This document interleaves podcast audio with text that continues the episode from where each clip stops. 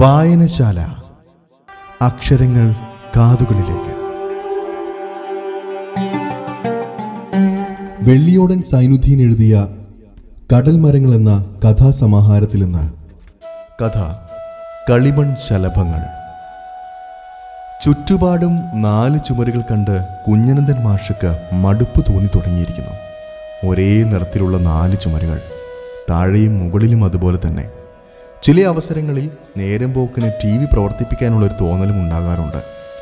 അതിലെ കാഴ്ചകളുമെല്ലാം മടുപ്പിക്കുന്നവ തന്നെയാണ്. പുതിയത് എന്ന് പറയാവുന്നവ ഒന്നും തന്നെയില്ല. വൈവിധ്യങ്ങളില്ലാത്തതുകൊണ്ടാകാം ഈ നഗരത്തിന് നിറങ്ങളില്ലാത്തതും. നിറങ്ങളെ സ്നേഹിച്ചിരുന്ന മാഷക്ക് നിറങ്ങളില്ലാത്ത ഈ നഗരത്തോട് മടുപ്പ് തോന്നിയതിൽ അതിശയോക്തിയൊന്നുമില്ല. ഏകാന്തതയോളം ഭീകരമായി മറ്റൊന്നുമില്ല എന്ന് മാഷിക്ക് തോന്നി തുടങ്ങി തുറയൂർക്കരയിലെ ഒറ്റപ്പെട്ട ജീവിതത്തിൽ നിന്നും ഒരു മോചനമായാണ് ഇവിടേക്ക് കൊണ്ടുവന്നത്. തുറയൂർക്കരയിൽ രാത്രിയാകുമ്പോൾ മാത്രമേ ഏകാന്തത കൂട്ടിന് വരാറുള്ളൂ. പകൽ ചുറ്റുപാടും ശിഷ്യരും പരിചയക്കാരും മാത്രം. അങ്ങാടിയിൽ ചെല്ലുമ്പോൾ മുണ്ട് മടക്കി കുത്തിയവരെല്ലാം അത് അഴിച്ചിടുമ്പോൾ അഭിമാനം തോന്നിയിട്ടുണ്ട്. ഏറ്റവും വലിയ സമ്പാദ്യം ഈ ശിഷ്യഗണങ്ങൾ തന്നെയാണെന്നോർത്ത്. ചായക്കടയിൽ ബില്ല് നൽകാൻ പലരുടെയും മത്സരം ഉണ്ടാകാറുണ്ട് വെറുതെ ഒന്ന് നടക്കാമെന്ന് വെച്ചാലും ഈ ശിഷ്യഗണങ്ങൾ സമ്മതിക്കില്ല. ബൈക്കിലും കാറിലുമായി വലിച്ചു കയറ്റും. കല്യാണ വീടുകളിലും മരണ വീടുകളിലും എല്ലാം മുൻപന്തിയിൽ തന്നെയാണ് മാഷ്. ഇങ്ങനെയുള്ള ശിഷ്യരുടെയും നാട്ടുകാരുടെയും സ്നേഹത്തിന്റെ ഒരു മഹാവലയം ഭേദിച്ചാണ് ഈ നഗരത്തിലേക്ക് വന്നത്. വരണമെന്ന് ഒട്ടും വിചാരിച്ചതല്ല.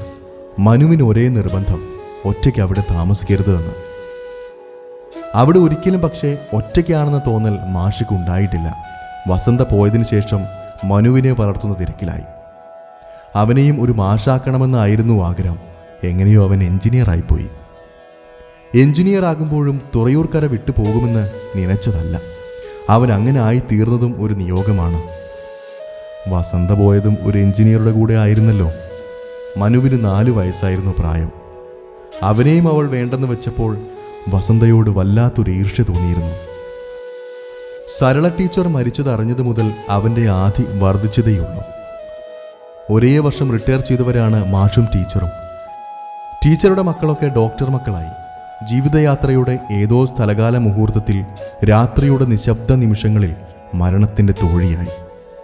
തറവാട്ടിലെ ചായ്പിൽ മരണം ഒരുപക്ഷെ ചോദിച്ചിട്ടുണ്ടാകാം മക്കളെ കാത്തിരിക്കണോ എന്ന്. മരണം അങ്ങനെയാണ്. പലപ്പോഴും മനുഷ്യരോട് ചെറിയ തോതിലെങ്കിലും ഔദാര്യം കാണിക്കാറുണ്ട്. ഔദാര്യങ്ങളെ എന്നും പുറമ്പോക്കിലേക്ക് വലിച്ചെറിഞ്ഞേ ടീച്ചർക്ക് ശീലമുണ്ടായിരുന്നുള്ളൂ. അതിനാലാകാം നീട്ടിക്കൊടുത്ത ഔദാര്യഹസ്തത്തോട് വിമുഖത കാണിച്ചുകൊണ്ട് ടീച്ചർ പറഞ്ഞത്. ഫോൺ ചെയ്യാൻ പോലും സമയമില്ലാത്ത ഡോക്ടർ മക്കളെ എന്തിനു കാത്തിരിക്കണം? സമയത്തിന്റെ വലിച്ചു നീട്ടലുകളില്ലാതെ തന്നെ ശങ്കരേട്ടന് നിഴലായി മാറ്റൂ എന്ന്. മരണം അതിന്റെ എല്ലാ മാസ്മരികവും ദീപ്തവുമായി സൗന്ദര്യം വിടർത്തി സുഗന്ധം പരത്തി മൃദുലമായ തലോടലിലൂടെയാകാം ഒരുപക്ഷെ ദേഹിയെ ദേഹത്തിൽ നിന്നും അടർത്തിയത്. ഒരിക്കലും വറ്റാത്ത പ്രണയത്തിന്റെ ഉറവിടമാണ് മരണമെന്ന് പലപ്പോഴും തോന്നിയിട്ടുണ്ട്. മൃത്യുവിന് ദേഹിയോട് തോന്നുന്ന പ്രണയം ഒന്നായി ചേരൽ അനിവാര്യമാകുന്ന ഘട്ടത്തിൽ ജീവിതം അവസാനിച്ചുവെന്ന് മറ്റുള്ളവർ കരുതുന്നു. പിന്നെ പുഴുക്കളുടെ മഹാസമ്മേളനമായിരുന്നു ടീച്ചറുടെ ശരീരത്തിൽ നാൽപ്പത്തി അഞ്ച് ദിവസം. എല്ലാ കർമ്മങ്ങളും അസ്ഥാനത്താക്കി ആരും അറിയാതെ മോക്ഷം ലഭിക്കാത്ത ആത്മാവ് പറന്നകന്ന് മക്കളോട് ഇങ്ങനെയാവും പറഞ്ഞിട്ടുണ്ടാവുക. ഒന്ന് പോയി ശവമടക്കെന്റെ മക്കളെ എനിക്കൊന്ന് മോക്ഷം ലഭിച്ചോട്ടെ. സ്റ്റെതസ്കോപ്പ് നെഞ്ചിലമർത്തി രോഗിയുടെ ഹൃദയമെടുപ്പ് അളക്കുന്ന മക്കൾക്ക് അമ്മയുടെ ഹൃദയമെടുപ്പും ആത്മാവിന്റെ നൊമ്പരങ്ങളും തിരിച്ചറിയാൻ നേരമില്ലാതെ പോയി. ഈ രോഗിയിൽ നിന്ന് പണം ലഭിക്കില്ല എന്നത് മറ്റൊരു യാഥാർത്ഥ്യമാണ്. ചിന്തകൾക്ക് മാഷ് വെറുതെ ഒരു കടിഞ്ഞാണിട്ടു. ഏകാന്തമായ ധ്യാനങ്ങളിൽ സ്വയംഭൂവാകുന്ന അറിവുകളാണ് ലോകത്തെ മാറ്റിയെടുത്തതെന്ന് മാഷിനറിയാം. മനു പക്ഷേ സരള ടീച്ചറുടെ മക്കളെപ്പോലെ ആയില്ല. ദിവസത്തിൽ പലതവണ ഫോൺ ചെയ്തുകൊണ്ടേയിരിക്കും. അവനെ വിഷമിപ്പിക്കേണ്ട എന്ന് കരുതിയിട്ടാണ് അനന്തൻ മാഷ് ഈ നഗരത്തിലേക്ക് വന്നത് തന്നെ. മാഷ് വാതിൽ പൂട്ടി. താക്കോൽ അവരുടെ കയ്യിലുള്ളത് കൊണ്ട് വേവലാതി വേണ്ട. മൊബൈൽ ഫോൺ ഒരു സൗകര്യവുമാണ്. എങ്ങോട്ട് പോകണമെന്ന് ഒരു നിശ്ചയവുമില്ല. മക്കളോടൊപ്പം പലപ്പോഴും പോയതാണ് പുതിയ മോളിൽ എന്തിനാണ് മനുഷ്യർ അവിടെ വെറുതെ കറങ്ങിത്തിരിയുന്നത് എന്ന് പലപ്പോഴും തോന്നിയിട്ടുണ്ട്.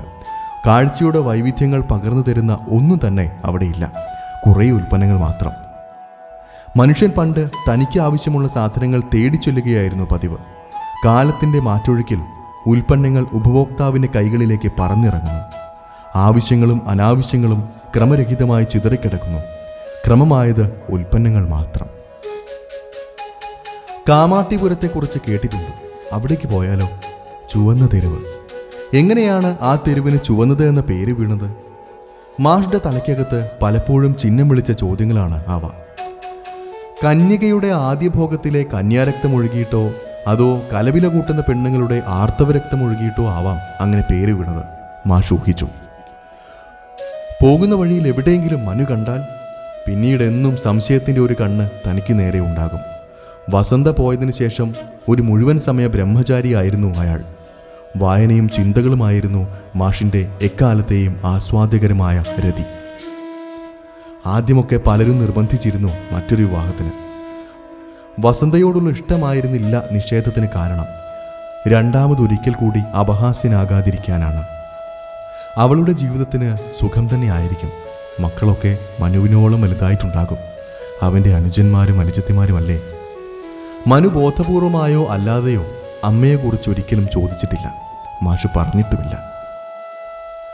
വിവാഹ നിശ്ചയ സദസ്സിൽ വെച്ച് ഏതോ കാരണവരാണ് ചോദിച്ചത് അമ്മയെക്കുറിച്ച്. മരിച്ചുപോയി. പെട്ടെന്നുള്ള മനുവിന്റെ ഉത്തരത്തിന് മാഷുടെ മറുപടി നിശബ്ദതയായിരുന്നു. ജീവിച്ചിരിപ്പുണ്ടെന്ന് പറയാൻ തോന്നിയില്ല അയാൾക്ക്. അമ്മ എന്നത് ഭൗതികമായ ഒരു യാഥാർത്ഥ്യത്തിനപ്പുറം ആത്മീയവും മാനസികവുമായ ഒരു അനുഭൂതിയാണ്. ആ അനുഭൂതി നഷ്ടപ്പെടുമ്പോൾ ജീവിച്ചിരിക്കെ മരിച്ചു എന്നതാണ് സത്യം. അനുഭൂതിദായകമായാൽ അമ്മ ഒരിക്കലും മരിക്കുന്നുമില്ല. ഫുട്പാത്തിലൂടെ നടക്കുന്നതിനിടയിൽ തുരുമ്പിച്ച ബോർഡിൽ കാമാട്ടിപുരം എന്നത് മാഷിന്റെ കണ്ണുകളിലേക്ക് അനുവാദം ചോദിക്കാതെ കടന്നു കയറി പോവുക തന്നെ നിശ്ചയിച്ചുറപ്പിച്ചു. നഗരത്തിന്റെ കമനീയ മുഖത്തിന്റെ മറുവശമാണിതെന്ന് തോന്നി. അഴുക്കുചാലിൽ വെള്ളം തെറിപ്പിച്ച് കളിക്കുന്ന തന്തമാരില്ലാത്ത കുഞ്ഞുങ്ങളെ കാണാം. വെള്ളത്തിൽ നിന്ന് വരുന്ന ഗന്ധം മാഷിന്റെ നാസ്വാരന്ധ്രങ്ങളെ മത്തുപിടിപ്പിച്ചു. വെള്ളപ്പരപ്പിന് മുകളിൽ കടലാസ് തോണി പോലെ മെല്ലെ ഒഴുകി നടക്കുന്ന കുറേ ഗർഭനിരോധന ഉറകൾ. ശുക്ലവും അഴുക്കും കലർന്ന വെള്ളത്തിന് ചാരനിറം. ഒറ്റവാതിൽ പുറങ്ങളിലൂടെ ഇറങ്ങി വരുന്ന ഉപഭോക്താവിന്റെ പാന്റിൽ അറിയാതെ തെറിച്ച ശുക്ലത്തിന്റെ അടയാളം. എന്തോ അപരാധം ചെയ്ത ഭാവമാണ് മുഖത്ത്. തെരുവിൽ നിന്ന് സ്ത്രീകൾ മാഷ വിളിക്കുന്നുണ്ട്. പതിനഞ്ചോളം പ്രായമുള്ള പെൺകുട്ടികൾ മുതൽ തടിച്ച വലിയ പെണ്ണുങ്ങൾ വരെ. മുട്ടിന് മുകൾ ഭാഗം വരെയുള്ള ബിക്കിനിയും ബനിയനും മാത്രം ധരിച്ചവർ. മുഖം ചായം തേച്ച് വെളുപ്പിച്ചിരിക്കുന്നു. ചുണ്ടുകളിൽ ചെഞ്ചായം. അവർ ചുറ്റും കൂടി. അയാൾക്ക് വെറുപ്പ് തോന്നി. സൗന്ദര്യം അതിന് തന്മയീഭാവത്തോടു കൂടിയാകുമ്പോൾ മാത്രമേ ആസ്വാദകരമാകുന്നുള്ളൂ. ആർക്കും പിടികൊടുക്കാതെ മാഷ് വെറുതെ തെരുവിലൂടെ നടന്നു. മുമ്പിൽ തെറിച്ചു വീണ മുറുക്കിത്തുപ്പലുകൾക്കരികിൽ അയാളുടെ കാലുകൾ നിശ്ചലമായി. തുപ്പിയത് ആരാണെന്നാണ് നോക്കിയത്? വലിയ കണ്ണുകളുള്ള നെറ്റിയിൽ വൃത്തത്തിലുള്ള ചുവന്ന പൊട്ട് ചാർത്തി ഒരു തടിച്ചി. മറ്റുള്ള പെണ്ണുങ്ങളിൽ നിന്ന് വ്യത്യസ്തമായ അല്പം നിറമുണ്ട്. ചുണ്ടുകളിൽ ചായം പുരട്ടുന്നതിന് പകരം മുറുക്കി ചുവപ്പിച്ചിരിക്കുന്നു. കഴുത്ത് നാല് മടക്കുകളായി അടുക്കി വച്ചിരിക്കുന്നു.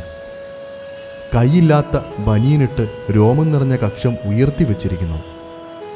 വലിയ മുലകൾ ബനിയന്റെ നൂൽക്കെട്ടുകൾ തകർത്ത് പുറത്തേക്ക് ചാടാൻ തിടുക്കം കൂട്ടുന്നു. മറ്റേ കാൽ കാലിന്മേൽ കയറ്റി വച്ചതിനാൽ ബിക്കിനിക്കിടയിൽ ചെറുതുണികൾ ഒന്നുമില്ല എന്ന് മാഷക്ക് മനസ്സിലായി. പെട്ടെന്ന് തല തിരിച്ചുപോയി. അരുതാത്തതെന്തോ കണ്ടപ്പോൾ കൃഷ്ണമണിയിൽ ഒരു സൂചി തറച്ച അനുഭവം. എന്തിനാണ് അവർ ഇങ്ങനെ സ്വയം ഒരു ഉൽപ്പന്നമായി മാറുന്നത്? മാളിലെ റാക്കിൽ ഉൽപ്പന്നങ്ങൾ അടുക്കി വെച്ചതുപോലെ ഇവരെയും ആരൊക്കെയോ ചായം തേച്ച് മുഖത്ത് വെള്ളം കുടഞ്ഞ് ഉണർത്തിയിരുത്തിയതാവാം. ആരാണിവരെ ഈ പെണ്ണുങ്ങളെ ഇറച്ചി കോഴികളാക്കിയത്? മാഷ് പെട്ടെന്ന് മുന്നോട്ട് വലിച്ചു നടന്നു. ആ സ്ത്രീ എന്തൊക്കെയോ അശ്ലീലങ്ങൾ ഉച്ചത്തിൽ വിളിച്ചു പറയുന്നുണ്ട്. മാഷയ്ക്ക് എന്തോ ഒരു വല്ലായിക തോന്നി. വരേണ്ടിയിരുന്നില്ല എന്ന് തോന്നിപ്പോയി. ചെറിയൊരു ഇടവാതിലിലൂടെ മാഷ് പുറത്തേക്കിറങ്ങി. വൃദ്ധ വേശ്യകളുടെ കേന്ദ്രമാണ് എന്ന് തോന്നുന്നു. അൻപത് കഴിഞ്ഞ സ്ത്രീകൾ. മെലിഞ്ഞ ശരീരത്തിന്റെ വരണ്ട തൊലികൾക്കിടയിലൂടെ ചെളി പുരണ്ട എല്ലുകൾ പുറത്തേക്ക് ചാടാൻ ശ്രമിക്കുന്നുണ്ട്. തലയിൽ വാടിയ ചമന്തിപ്പൂക്കൾ തിരികെ കയറ്റിയിരിക്കുന്നു. അവരെ വേശ്യകളെന്ന് വിളിക്കാൻ മാഷിക്ക് തോന്നിയില്ല. അവർ തെരുവിന്റെ അരികു പറ്റി വരിയായി നിന്നിരിക്കുന്നു. മനുവിന്റെ കൺസ്ട്രക്ഷൻ സൈറ്റ് ഇവിടെ അടുത്തെവിടെയോ ആണ് ഒരു ഉത്ഭയം മാഷിലുണ്ടായി. ബൈസാബ് പാഞ്ച് റുപ്പയതോ ഏ പക്കടോ? അമ്പത് കഴിഞ്ഞ ഒരു സ്ത്രീ നീളൻ കുപ്പായത്തിനുള്ളിൽ നിന്നും ഉണങ്ങിയ രണ്ട് മുലകൾ പുറത്തേക്കെടുത്ത് അയാളോട് പറഞ്ഞു മുലക്കണ്ണുകൾ തൊലിയിൽ പറ്റിക്കിടക്കുന്നു. അഞ്ച് രൂപ കൊടുത്ത് ആ മുലകൾ പിടിക്കാൻ. ഖാനേക്ക കുച്ചിനിഹിയെ സാബ് മേരെ പാസ്. പാവം ഭക്ഷണമൊന്നും കഴിച്ചിട്ടുണ്ടാകില്ല. മാഷ്ക്ക് തോന്നി. കീശയിൽ നിന്നും അയാൾ അഞ്ച് രൂപയുടെ ഒറ്റ നാണയം പുറത്തെടുത്ത് അവൾക്ക് നേരെ നീട്ടി. അവളുടെ കണ്ണുകളിൽ മാഷിന്റെ കണ്ണുകൾ ചേർന്നതും കാന്തിക വികർഷണം പോലെ അയാൾ പിന്നോട്ടടിച്ചതും ഒരുമിച്ചായിരുന്നു. വസന്തയുടെ കണ്ണിലെ കറുത്ത പുള്ളി. അവൾ നാണയം തട്ടിപ്പറിച്ചെടുത്ത് മുലകൾ അയാൾക്ക് നേരെ നീട്ടി. വേണമെങ്കിൽ പിടിച്ചോളൂ അല്ലെങ്കിൽ പോയിക്കോളൂ. ചുവന്ന തെരുവിലെ മലയാള വാക്കുകൾ. സന്ധ്യയുടെ മറുവശത്ത് സൂര്യൻ മറ്റൊരു ഉദയത്തിനായി കാത്തിരിക്കുന്നുണ്ടെന്ന് മാത്രം ആനന്ദൻ മാഷ്ക്ക് അപ്പോൾ അറിയാമായിരുന്നു. കൂടുതൽ കഥകൾ ആസ്വദിക്കാൻ മീഡിയ എം സി പിയുടെ യൂട്യൂബ് ചാനൽ ഇന്നു തന്നെ സബ്സ്ക്രൈബ് ചെയ്യൂ. നിങ്ങളുടെ അഭിപ്രായങ്ങൾ കമന്റ് ബോക്സിൽ രേഖപ്പെടുത്തൂ